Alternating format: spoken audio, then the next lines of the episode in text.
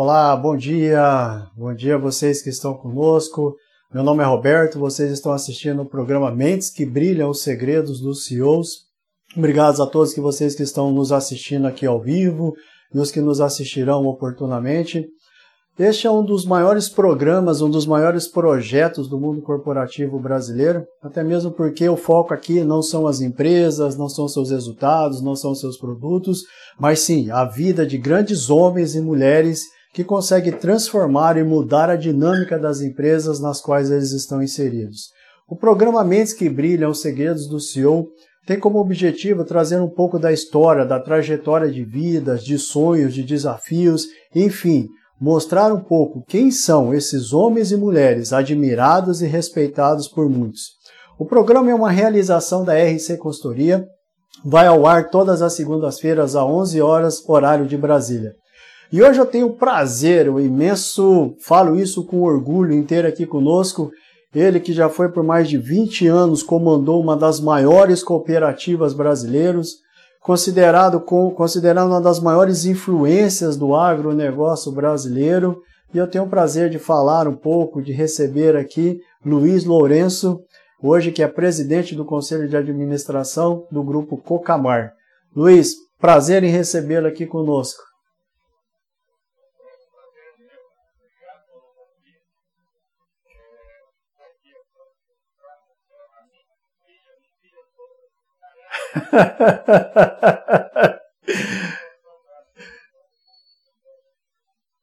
Brilha assim, rapaz. Tem muito aí para contribuir ainda para o nosso mercado brasileiro, sem dúvida. Luiz, as pessoas sempre ficam curiosas né, em relação à trajetória de vida dos profissionais, quem são essas pessoas, como é que elas nasceram. Conta um pouco para nós da sua história, Luiz. Como é que você chegou aonde você chegou hoje? É, por curiosidade, não, eu nasci no estado de São Paulo, em Garça, perto de Marília, entre Marília e Bauru, uhum. mas vim para o Paraná muito, muito cedo, muito cedo. É, meu tio tinha um, uma propriedade aqui em Marialva e tinha um filho que morreu. E meu pai veio substituir esse filho para formar café na lavoura. É, e a gente batalhou bastante, plantou café, muita dificuldade. A gente era muito pobre, né? Na verdade, colono. E a geada foi foi destruindo, né? Então foi uma, um trabalho que no fim não colheu os resultados e voltamos a plantar novamente, geou e foi uma coisa triste. Até que é, passado uns anos a gente mudou para a cidade de Maringá mesmo, né? Mas eu saí da, da, da roça, vamos dizer assim, com 13 anos vim para a cidade estudar. Meu pai sempre foi um homem muito severo, muito exigente, né? E uma das exigências foi não parar de estudar. Isso foi uma coisa que marcou bem. É, isso foi uma coisa que realmente fez com que eu pudesse estar onde eu estou hoje, porque senão não teria essa condição. E eu comecei a trabalhar com muitas coisas. No primeiro momento, na lavoura, depois meu pai fazia de tudo, eu também fazia de tudo. É, a gente tinha meu pai era coceiro, meu pai era car é, carroceiro, meu pai castrava animais, é, meu pai fazia de tudo. E eu aprendi muito com ele. Uma pessoa severa, mas aprendi muito. E aí iniciei a carreira é, numa empresa multinacional chamada Volcart, que era café e algodão, e trabalhei 11 anos nessa empresa até ela fechar. Aí eu fui para a Cocamar. Portanto, eu estou na Cocamar vai fazer 49 anos agora no fim do ano. Estou com 48 Nossa. anos e meio na Cocamar.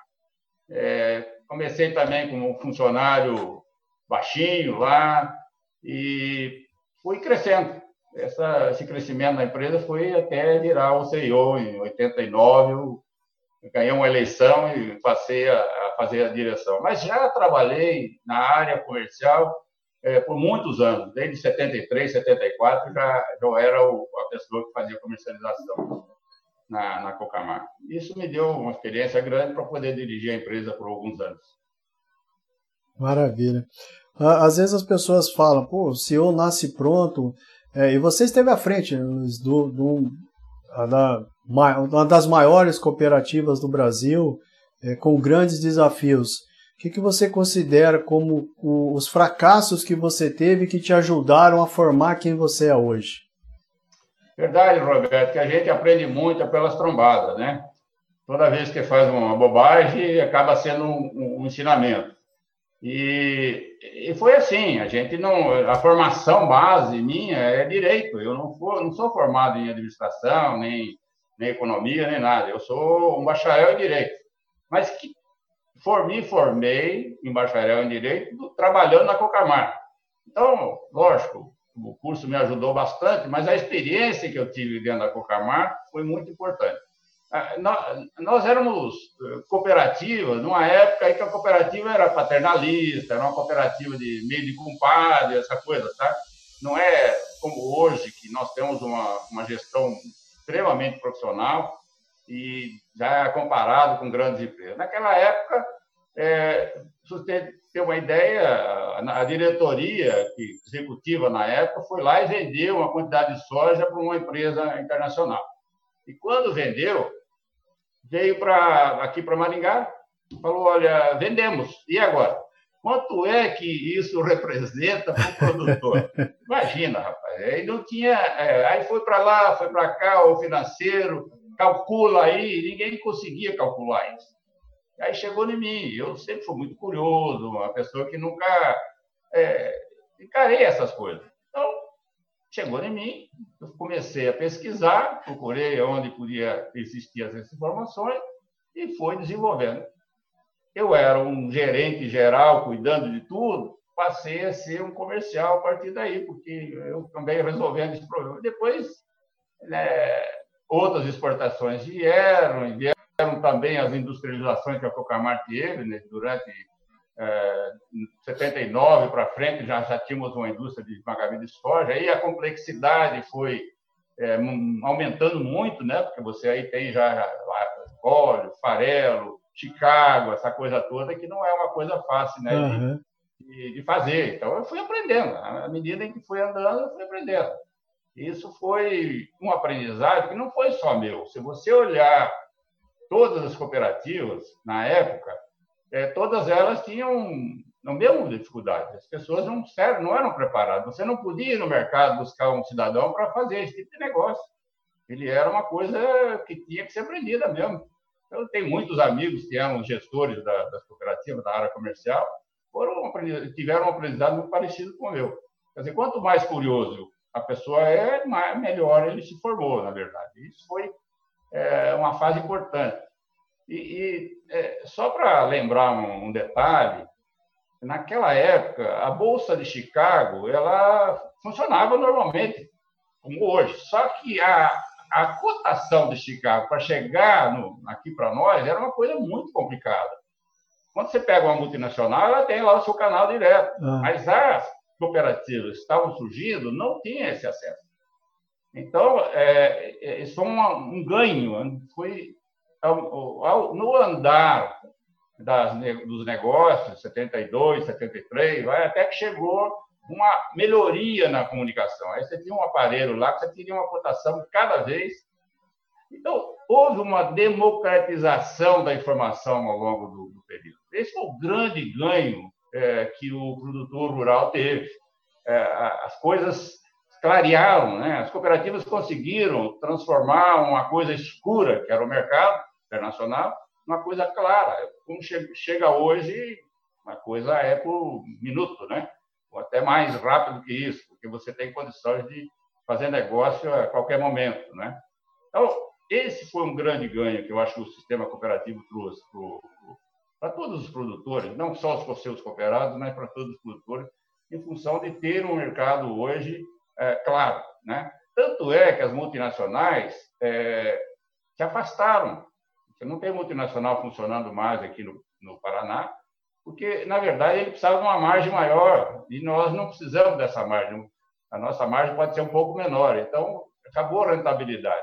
Aí foram aí para o Mato Grosso, né, é, fazer, vamos dizer, aquisições de volumes para poder compensar. Porque a gente trabalha com pequeno produtor. Essa é uma coisa importante do cooperativismo, é trabalhar com pequeno produtor. Esse não tem muita alternativa, né, Roberto? Exato. Luiz, pelo, ouvindo você, você falar aí, da maneira como você está colocando, é, é, o que, que pesou mais para você? A capacidade técnica ou a capacidade humana de, de, de, absorver tudo isso e conseguir transformar isso em, em resultado?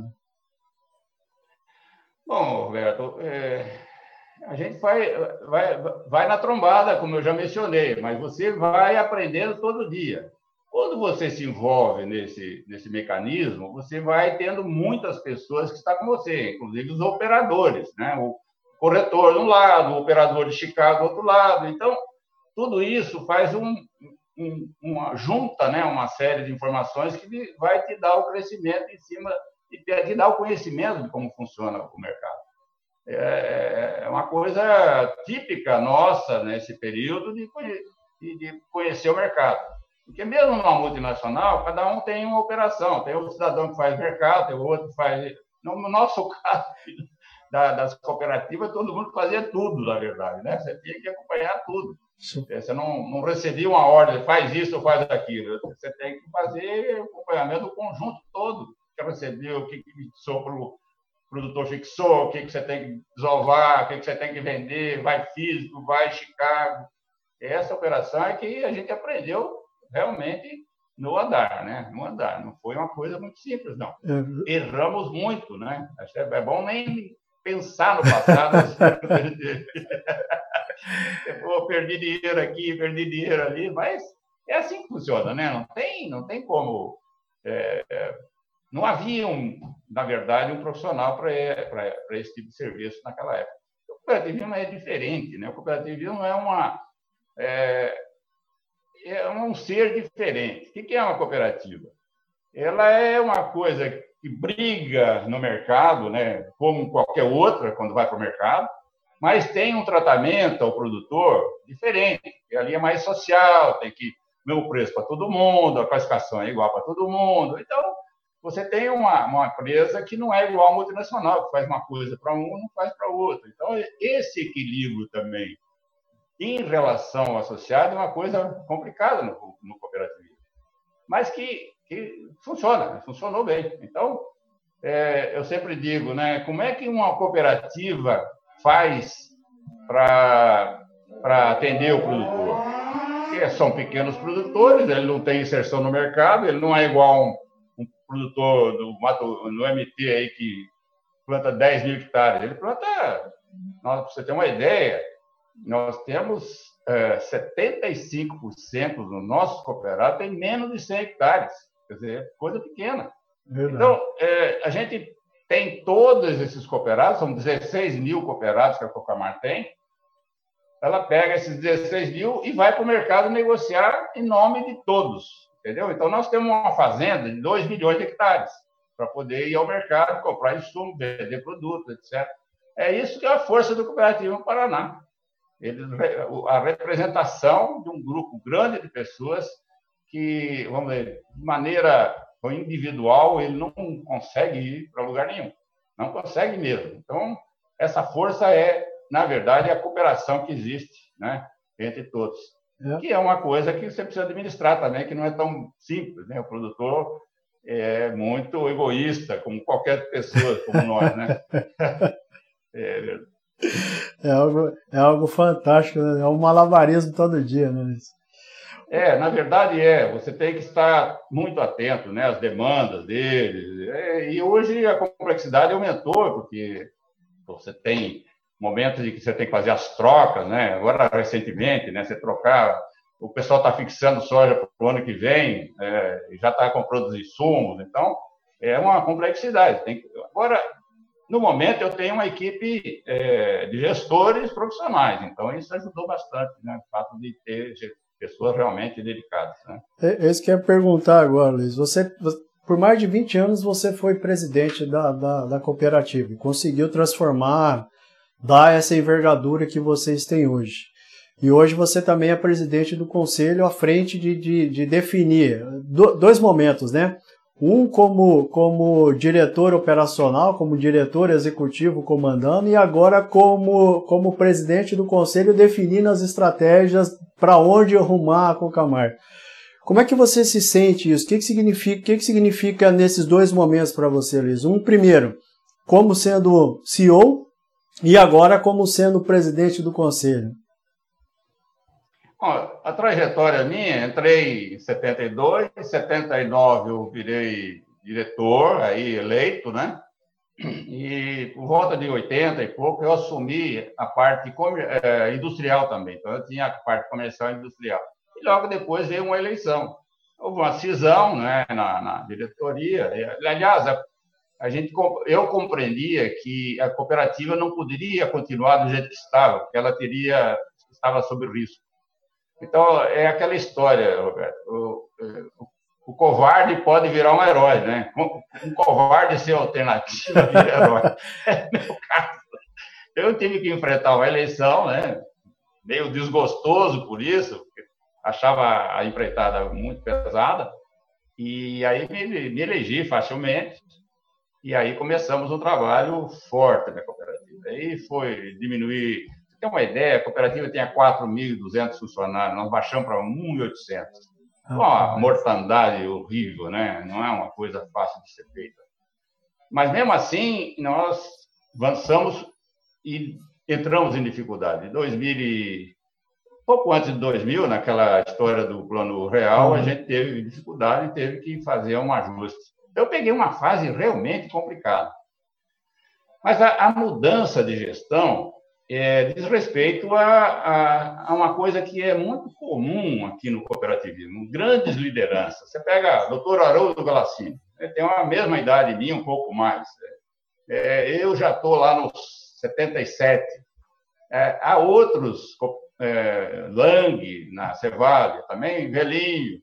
Então, são lideranças que conseguiam se impor na, na, na, na cooperativa como, como gestores, mas estão ficando velhas. Como é que você faz a transição de, desse modelo de, de, de personalidade para uma gestão profissional? Então, isso me preocupou. O Camargo foi a primeira a fazer a mudança.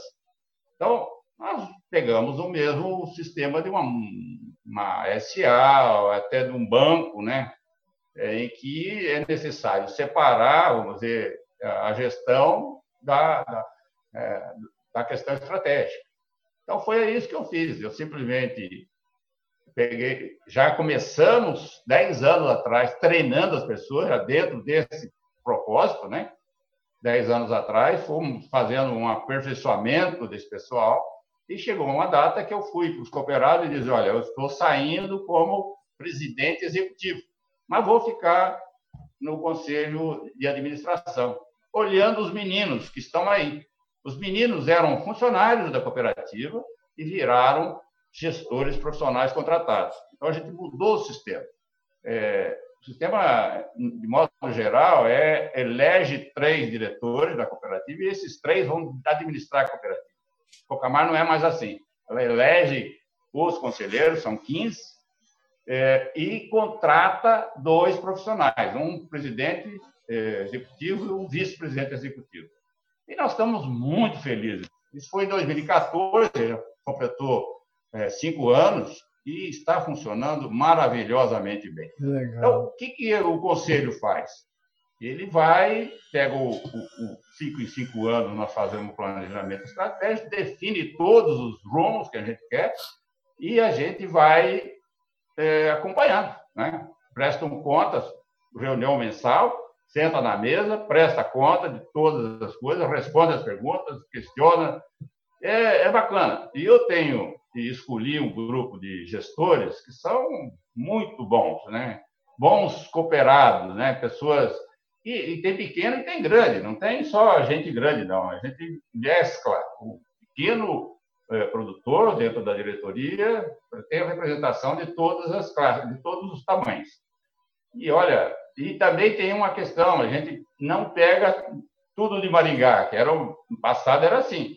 A gente pega de toda a região da cooperativa e coloca lá um, um cidadão representando cada uma das principais cidades.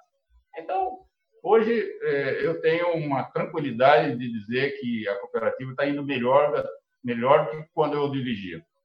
Maravilha, hein, mesmo? A questão ficou bem, bem é, foi uma estruturação boa, né, que deu resultado e tá, estamos caminhando sempre para uma gestão cada vez melhor, cada vez melhor. Fruto, então, nós crescemos muito na gestão. Fruto dos desafios, né, Luiz? É, o, o cooperativismo teve uma inflexão nos, no plano real. Ali nós conseguimos um S, né, que chama o SESCOP. Esse SESCOP, na verdade, é um S que visa o trabalho de, de profissionalização.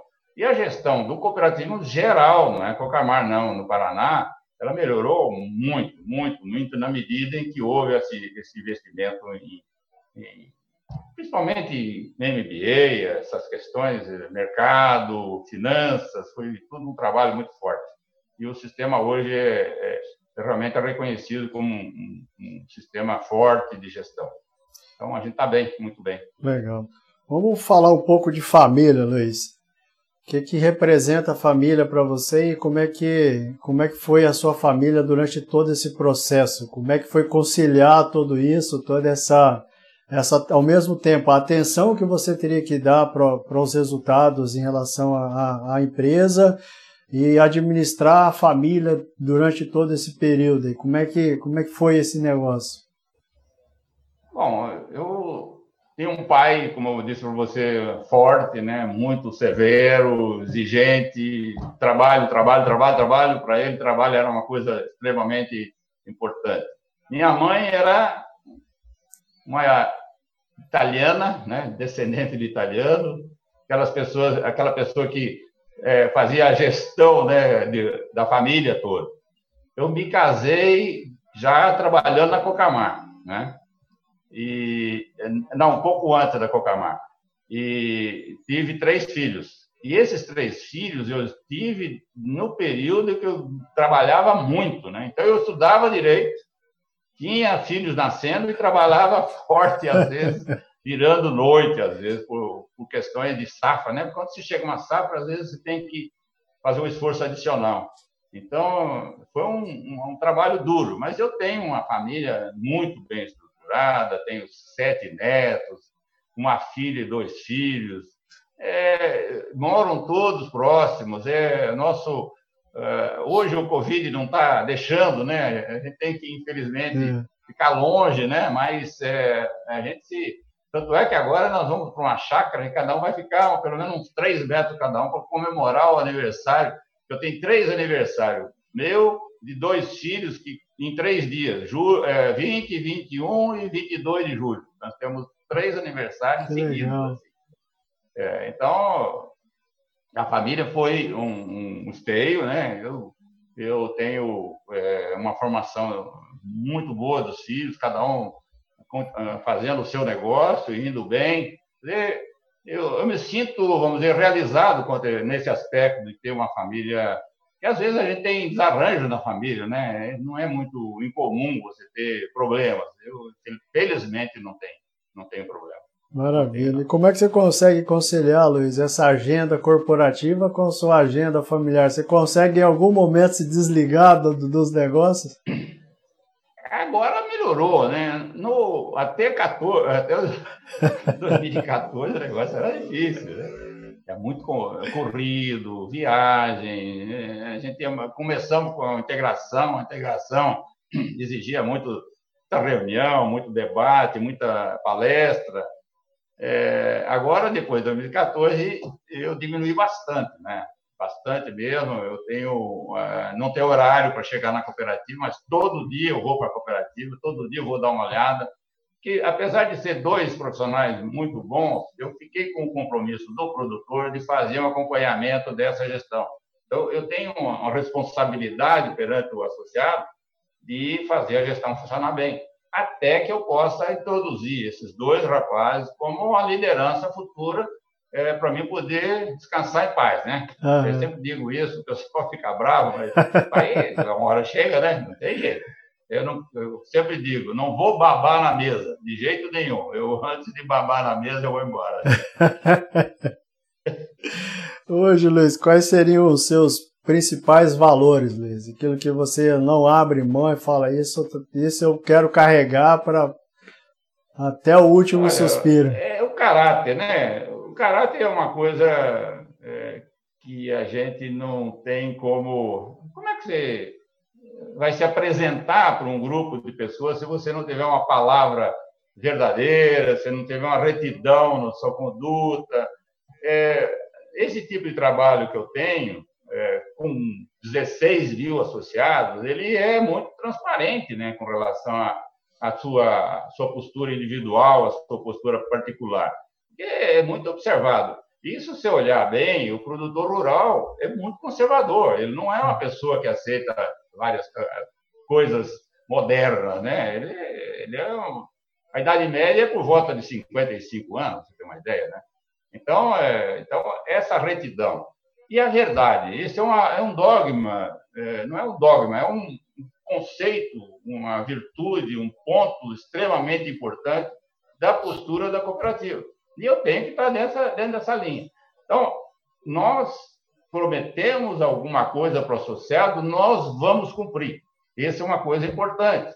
É, você tem que ser fiel àquilo que você disse. Então, esse é um, um, uma coisa. E aí você tem todo um bom relacionamento com a sociedade, essa, a sociedade também te, te vê dentro desse conceito, que você também é, tiver uma vida é, fora do, do, da linha, a sociedade também te cobra bastante. Então, é, é, uma, é uma, na verdade, você tem que trilhar um caminho bem justinho, né? bem, bem fechadinho. Né? Mas em cima da verdade, em cima do, do, do, do sistema, a questão de honestidade, a questão de maneira de, de se posicionar, questão política. No sistema cooperativo, por exemplo, a questão política é muito séria. É, a gente não, não pode se posicionar politicamente, partidariamente. Você pode se, se posicionar politicamente em relação a é, questões é, de, de, de, coisas, de, é, as questões políticas da entidade, né? Uhum. Da, da, da, do setor, né? Então isso é extremamente importante. Então a política que nós fazemos é a política de resolver os problemas do sistema, que é uma coisa que toda hora tem alguém mexendo com a gente. Né? Você colocou aí sobre os seus filhos, Luiz, que qual, qual a maior herança que você quer deixar para os seus filhos? Ah, é, essa, é, é, e aí eu tenho a, a, o prazer de dizer, né, absorveram a minha linha de pensar e, e são até mais mais exigentes que eu. Eu tenho dois filhos, a minha filha também, mesma linha, é reto. É alguém que é, que está envolvido com detalhes de, de, de, postura, não, não abre mão, vamos dizer, de, de, é, de, questões, olha, eu não saio da linha, eu não estaciono mal, meu neto cobra, está é, fechado o sinaleiro, vou, é, é, é, todas essas coisas, pequenas coisas, hoje é, é cobrado por toda a família. Né? Eu já não dirijo mais, é, o filho sempre vai tocar o carro para mim, o motorista, já estou vedado na, na direção. Né? É a história. Essa, todo esse encaminhamento que, no fim, é muito interessante, né? Embora tire um pouco a liberdade da gente, né? Que legal, Luiz, que legal. Hoje a gente vê algumas pesquisas, né, Luiz, até mesmo que fala sobre questão de qualidade de vida, hábitos dos empresários. Qual que é o seu hábito diário que você fala, esse eu não abro mão, esse eu quero continuar e vou levar para o resto da vida? É, tenho é, tem duas coisas que eu adoro, né? É, pescar e marcenaria. Que Tanto legal. que marcenaria tem esse probleminha aqui, ó. Os dedos se foram, né? Mas é, é, isso é uma coisa extremamente importante. E, e, e, o cuidado que eu tenho que ter com a cooperativa. Então, a minha grande preocupação não é preocupação, a minha, o grande, a minha grande necessidade é acompanhar a cooperativa.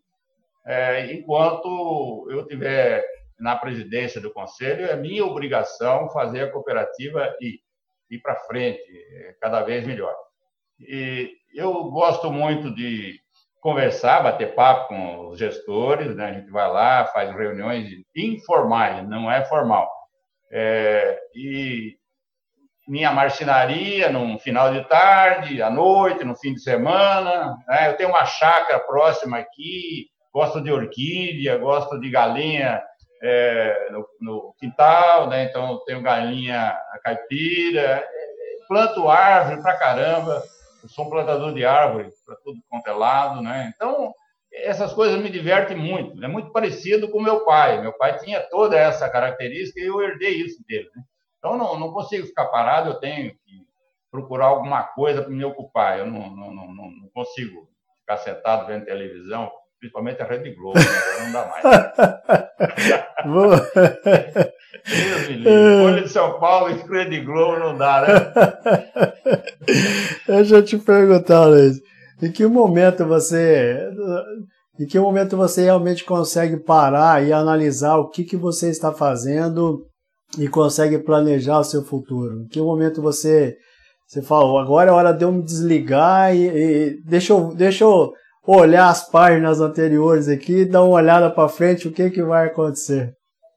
É, eu, eu tenho, eu tenho essa, exatamente essa linha. Por que, que eu, me, eu me desliguei da, da gestão? Porque exatamente eu preciso me focar, é, preciso me focar no, no, na minha vida. Eu preciso é, não correr o risco de, de repente, falecer ou morrer ali e a cooperativa ter o, uma, uma, uma, indefinição quanto é, quanto será o, quem será o diretor amanhã. Então, essa é a primeira coisa que eu, que eu tenho em mente é essa: cuidar e levar até onde eu puder. Né?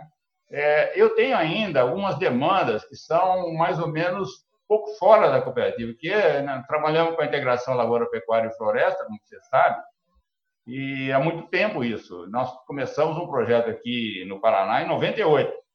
98 foi aquele trabalho duro, difícil no início.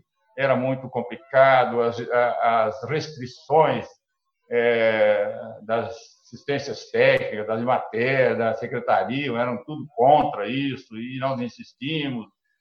E foi difícil. Agora, recentemente, a partir do, do, da chegada do transgênico, é que ajudou bastante, porque você eh, fazia trabalho em cima de pastagem e tinha muita, muita praga, né? muita semente, muita, muito banco de semente. Então, hoje, hoje a coisa está tá, tá melhor.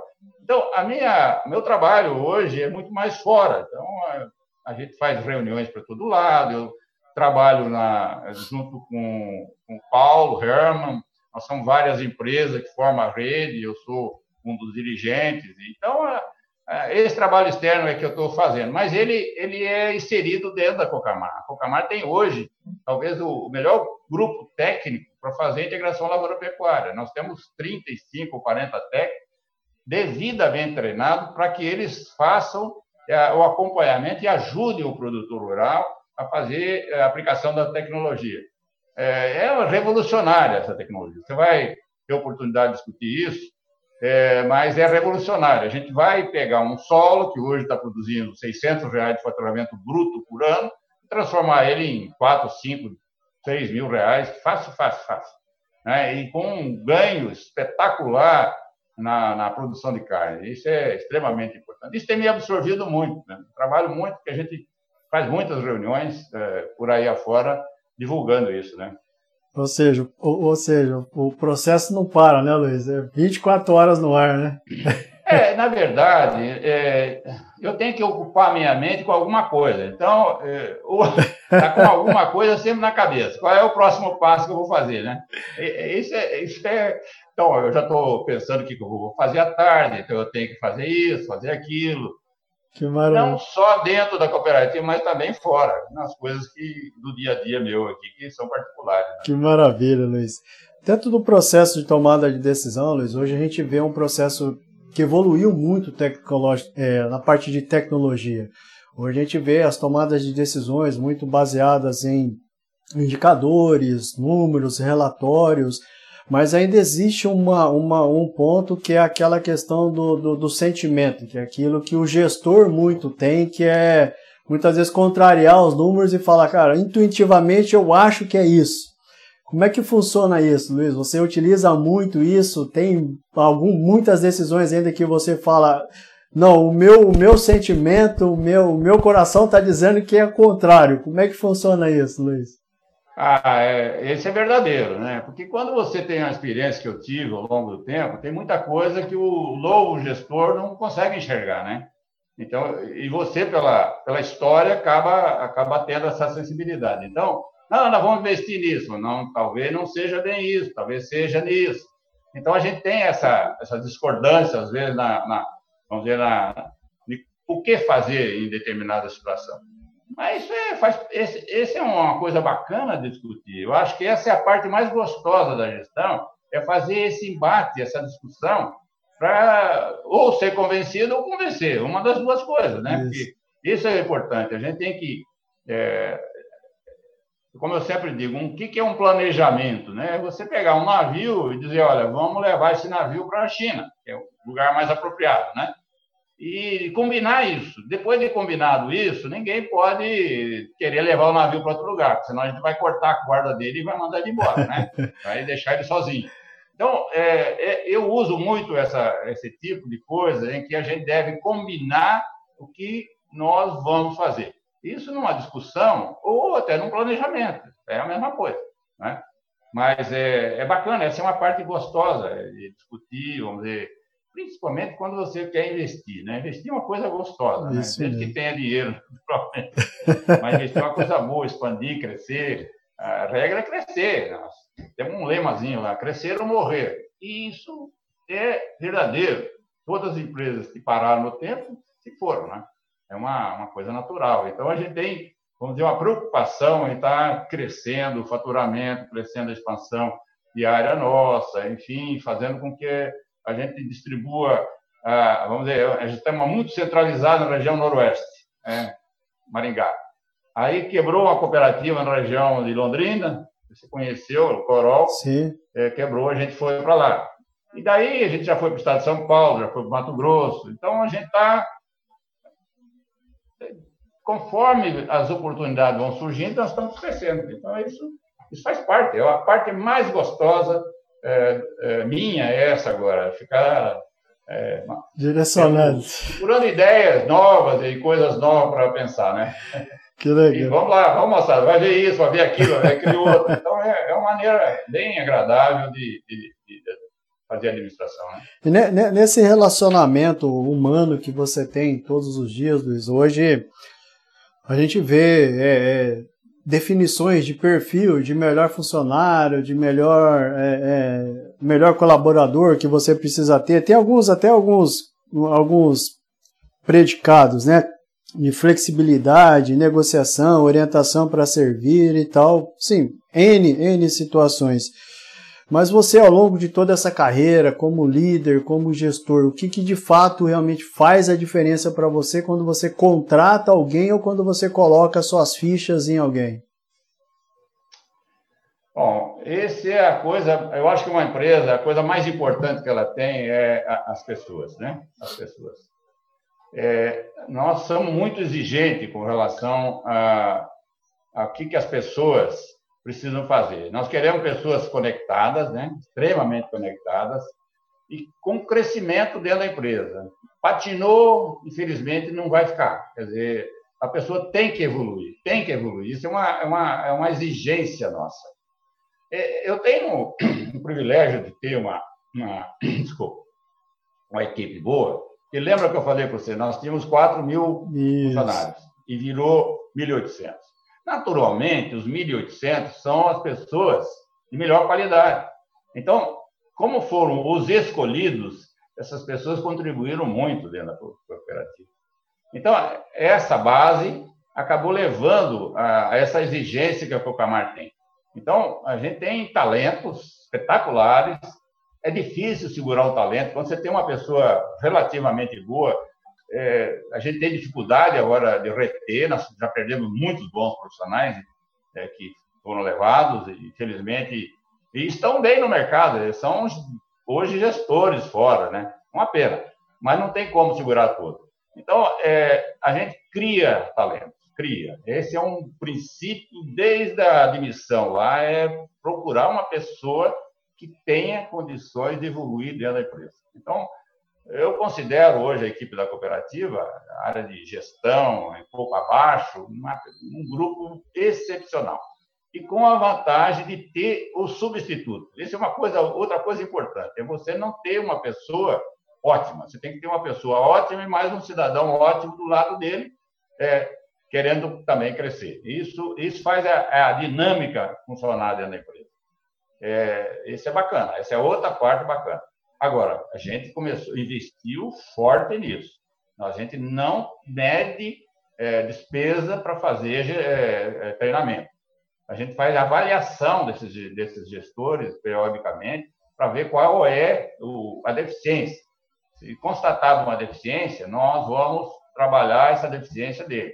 Se ele resolver a deficiência, tudo bem. Se não resolver, também. Então, a gente não tem. Há quem diga que a Cocamar manda muita gente embora, é, demite muitas pessoas. É, mas está tá em cima disso, dessas questões. Não adianta ficar com pessoas que não funcionam, né? que tenha paralisado, o, vamos dizer, no tempo e no espaço, esse, esse não dá. Né? A empresa não vive de outra maneira, não vive com é. pessoas desse tipo. Né? Maravilha. Então, é, a gente é muito exigente nisso. Em termos de modelo de gestão, Luiz, a gente ouve muito falar sobre modelo democrático, sobre meritocracia, gestão por resultado. Qual que é o seu modelo de gestão e por que, que você acha que é um modelo que dá resultado? Bom, a gente tem que ter dentro da empresa um trabalho de equipe, né? E, e um trabalho de confiança. O que, que o gestor vai fazer? O gestor tem que ter autonomia. Você, se não, você não você centralizar é uma coisa complicada, porque você não faz a equipe crescer.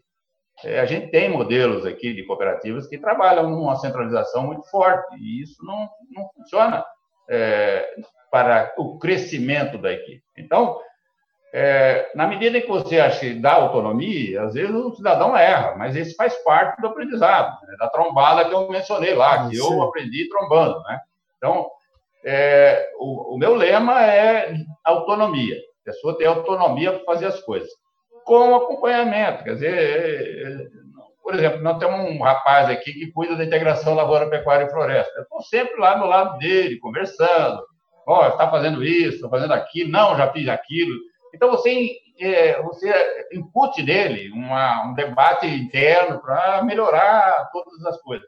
Isso na gestão, é, vamos dizer, na gestão do vice-presidente, do presidente executivo, nós trabalhamos, tem, tem um planejamento, tem um orçamento, cumprimento do orçamento. Esse é primordial, porque esse, esse é a, a, a questão que vai fazer a cooperativa né, sólida e continuar sólida. Então, o, a procura do resultado também é uma coisa bastante forte, bastante forte. É, nós temos um planejamento total de, que cada setor tem que entregar aquilo que está prometido, então o planejamento é feito já com todo mundo para que todo mundo se responsabilize por aquele dado, por aquele número que ele, que ele ofereceu ali como, como orçamento. Então a cobrança é forte nisso, a cobrança é forte também no relacionamento com o associado, nós temos hoje um grupo de pessoas que estão relacionados, têm um relacionamento com o associado, é o agrônomo, o gerente da unidade, o vendedor de peça, todas essas pessoas foram muito bem treinadas para a gente ter um relacionamento tranquilo com, a, com, o produtor rural. O produtor é exigente, né? ele quer ser atendido rápido, ele quer um monte de coisa. Então, a gente tem que ter um, um, uma maneira de operar é, para atender esse produtor. Então, é, é, todos os aspectos da empresa, ele está, vamos dizer, com uma obrigação a, a cumprir. Né? É, é, talvez esse seja o modelo. Quer dizer, cada um está dentro da empresa sabe o que tem que fazer. Sabe o que tem que fazer, porque não tem, não tem outro jeito.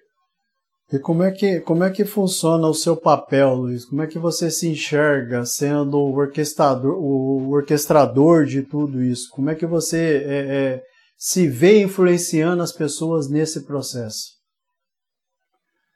Bom, é, é, é um, esse é um, um, uma questão de liderança né, que a gente desenvolveu. Né? Como eu me desenvolvi uma liderança com os produtores, é, é automático que essa liderança também funcione internamente. Então, é, eu tenho que, a partir daí, ser também um exemplo, né? É, não faltar com a verdade, e, e dar liberdade para as pessoas conversarem. Então, eu vou conversar um aqui, outro ali, outro lá, vou visitar. Então, eu, eu estou sempre me relacionando com essas pessoas, de uma maneira às vezes informal até, mas a presença é importante. Você está presente. Oh, o diretor passou aqui na fábrica. Todas essas coisas são, são importantes. Então, eu não tenho uma, não sou um, um cobrador, né? Eu, não, não, eu sou uma pessoa que leva as pessoas, é, procura levar as pessoas a raciocinar, a ter uma, uma, uma, uma decisão por si, né? Hum. Isso é uma coisa importante. Maravilha. Vamos lá sobre falar um pouquinho sobre fontes inspiradoras, Luiz. Quem são as pessoas que que te inspiram hoje, que você fala, esses são, esses foram os meus espelhos e me ajudou a ser quem eu sou hoje? Meu pai primeiro, né? Meu pai foi uma pessoa que, é, como eu disse para você, muito severa, mas eu aprendi muito com ele, né? Sua retidão, a sua capacidade de trabalhar continuamente, a exigência de trabalhar, de fazer coisas. Não, ah, isso aqui eu não quero fazer. Não, não tem essa conversa. Tem que fazer.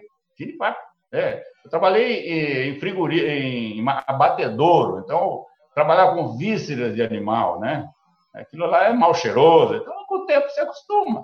Então, meu pai não, não tinha conversa. Então, esse foi o primeiro pessoa que me que me influenciou muito. Depois, é, eu tive o presidente da cooperativa. Né? Na época que eu entrei, tinha um presidente chamado Constâncio Pereira Dias, um mineiro de Guaranese. Esse é uma pessoa extraordinária. Esse, além de meu chefe, ele era meu amigo, né? uma pessoa é, é da, maravilhosa, inspirador, que tinha, eu aprendi com ele essa questão de se relacionar com todo mundo. Ele era uma pessoa que ia na mesa de um, na mesa do outro, conversava com lá é, coisa que eu aprendi com ele. Né? Esse foi uma pessoa que realmente é, confiou em mim, confiou e, e, me inspirou muito. Hum. Depois eu tenho um, um, outro parceiro que recentemente, né, o, Paulo Herman. Né? Paulo é uma pessoa que me inspira muito. É uma pessoa fantástica, pessoa é aquelas pessoa que você gostaria de conversar com a vida inteira, né? Tem ideias, é propositivo, não, não é negativista, é confia no futuro desse país, que é uma coisa muito importante, sabe do potencial, ele me inspira demais. O Chiquinho, né, que você também conhece, é uma pessoa que também a gente troca ideias continuamente. Então, pessoas, tem outras pessoas, né, que também com, com maior simplicidade, mas também ensinaram muito a gente, meus tios, né? É, isso, isso foi importante. Mas são essas pessoas que foram marcantes na minha vida, que deram, vamos é, me estruturaram né, em algum momento. E você, você se considera hoje, Luiz, um exemplo a ser seguido? Ora, rapaz, eu acho que sim, viu? Vou jogar a modéstia no lixo aqui na, na caixinha. é, eu acho que sim, porque eu sou uma pessoa é, que, de algum modo, liderou um grupo de pessoas. Liderar 16 mil associados não é uma coisa tão simples, né? Então, eu tenho um, um respeito muito grande dos meus associados. Então, são pessoas que ainda cobram de mim, olha, você cuida disso aí, porque isso é muito importante para a gente, né? Cuida disso aí. Então, eu sou cobrado, ah, mas você tem muito sangue para dar, né? Então, você está novo ainda. Então, é, há, na verdade, pessoas que insistem que, que eu tenho uma posição e que devo permanecer nela. Quer dizer, então sou um exemplo, não tem jeito, né? Pelo, pelo jeito, vão te, vão te manter aí até o último suspiro, hein, Luiz? É, essa é, a, é o desejo dele, né? Não, vamos, desejo dele. vamos segurá-lo. É, o trabalho que eu fiz, vamos dizer, de mudança da gestão, de uma gestão, vamos dizer, tradicional do cooperativismo para a gestão profissional, foi para me livrar disso aí, né? Um certo tempo. Não é me livrar, eh, Roberto, eu tenho uma responsabilidade muito grande. Exato. Eu tenho uma organização que vai faturar quase 6, 6 bilhões esse ano. Pô, é uma coisa assim que diria, bom, você tem um piripaco aí, qualquer um pode ter. Como é que fica o dia de amanhã na organização é dessa? Pode, não tem. Você tem que ter a responsabilidade de fazer a coisa é, ter é, futuro, eu ter, vamos dizer, olhar para frente. E ela não pode sofrer esse, essa, esse problema. Então, até bancos é, incentivaram a gente. Olha, você precisa ter, vamos dizer, uma sucessão. Uhum. Que a sucessão é um caso sério, né? Isso, é, isso na família, em tudo, né? A sucessão é um negócio complicadíssimo. Então, eu trabalhei a sucessão dentro desse aspecto de profissionalizar a equipe. Pronto. Se você profissionaliza, a organização não perecerá no momento em que eu tiver uma falta de uma liderança. E deu tão certo que hoje nós temos várias cooperativas mudando para isso. A Coamo recentemente mudou para isso. Cevale está mudando para isso. O que não há jeito. Todos são ótimos gestores, grandes líderes, mas todos com seus 70 e quantos anos. Uhum. Né? Então, há de se esperar que eu, eu espero é, viver pra, até 200 anos. o cara que, o cara que, na, que vai viver 200 anos nasceu, né? Ele já nasceu. Eu acho que sou eu.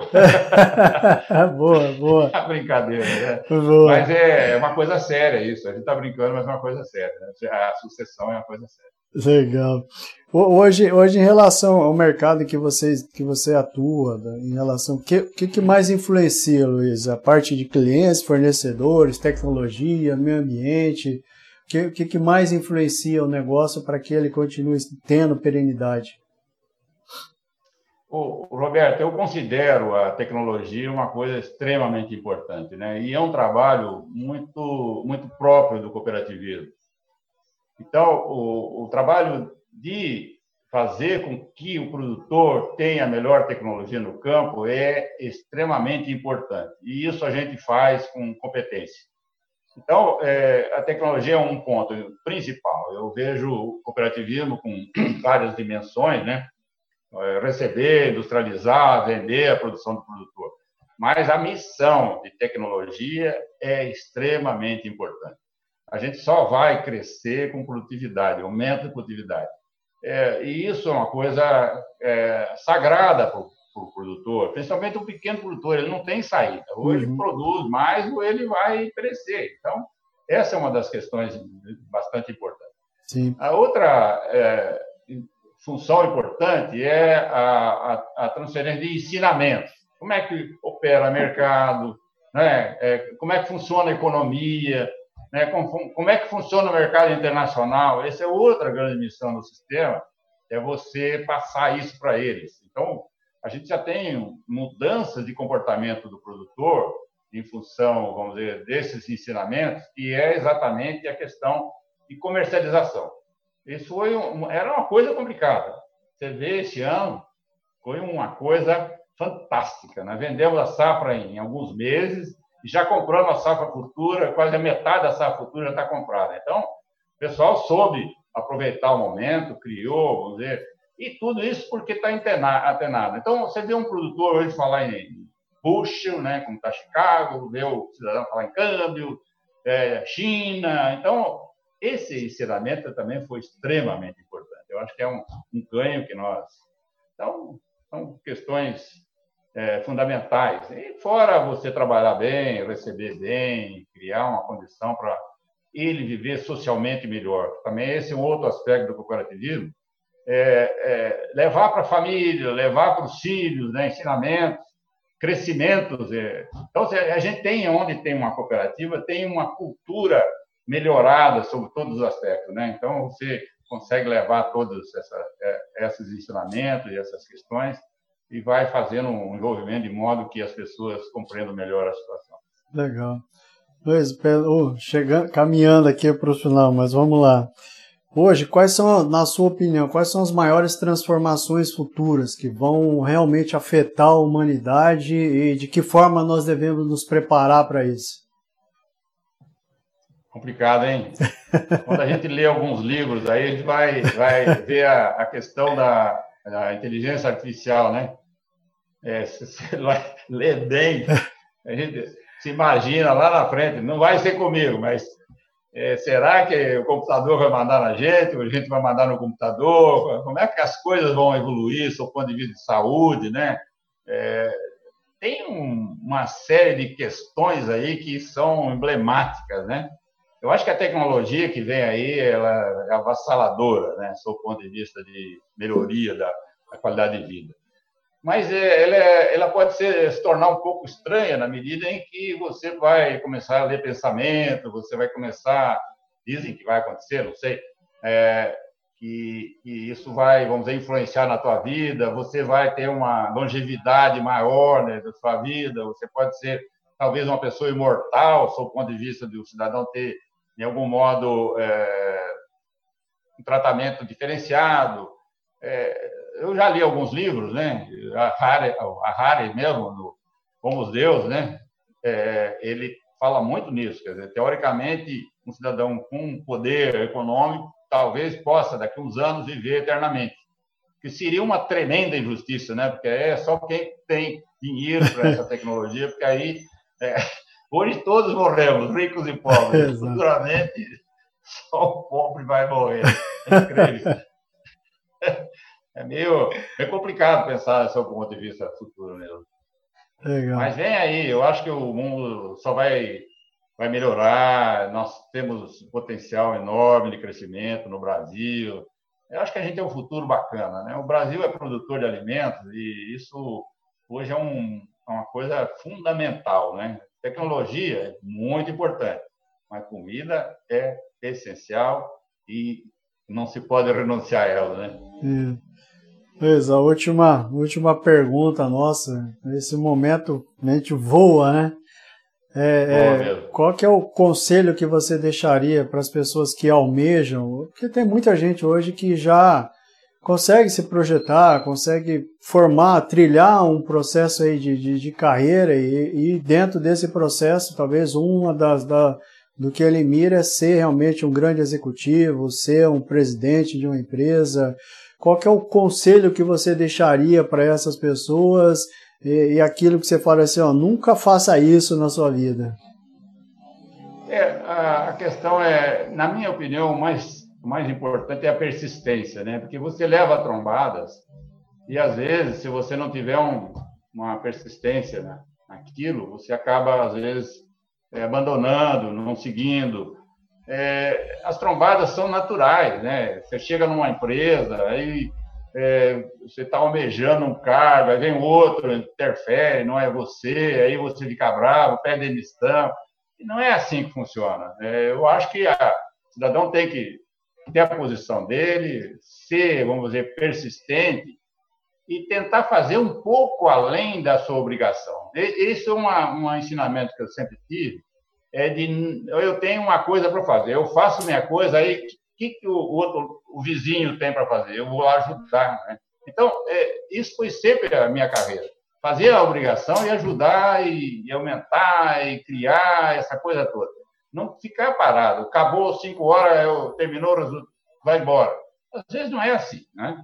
Então, isso foi comigo. Agora é um pouco diferente, porque você tem escolas maravilhosas de formação, né, de, de profissionais, etc.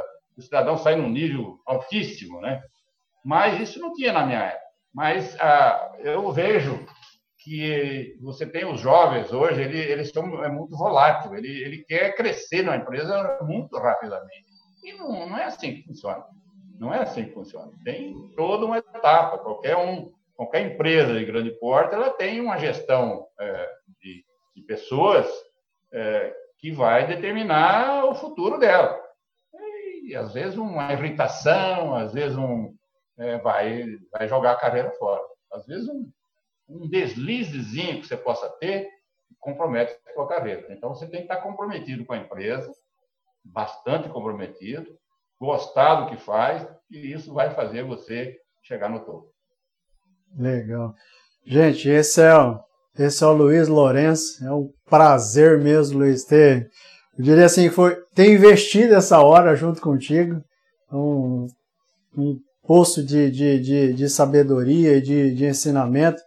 Até o, quando a gente conversava com o Chiquinho, um amigo comum nosso, ele falou: ah, esse é o esse é o cara que sabe mais do que eu. Então ele é a pessoa mais indicada para trabalhar isso.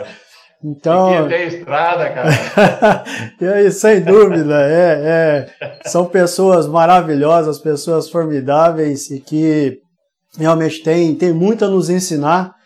É, que vocês continuem mesmo, tenham uma boa longevidade aí, porque tem muita, tem muita lenha para queimar ainda para nos ajudar em sabedoria, a enxergar esse mundo de maneira diferente, a poder olhar a perspectiva que nós temos com o mesmo entusiasmo que vocês têm.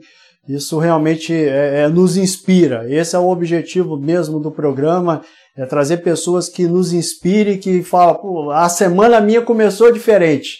E não tenha dúvida, pelo menos para mim e para as pessoas que estão nos assistindo, não tenha dúvida de que começou diferente. Tendo uma pessoa maravilhosa como você, pela sua simplicidade, pela sua humildade, por tudo que você representa para nós aí pelo, no mercado brasileiro e para o agronegócio. Eu só tenho a, a te agradecer, Luiz, agradecer mesmo pela, por, por tudo que você representa para nós, viu? É um grande, é, com grande carinho que eu digo isso para você, viu?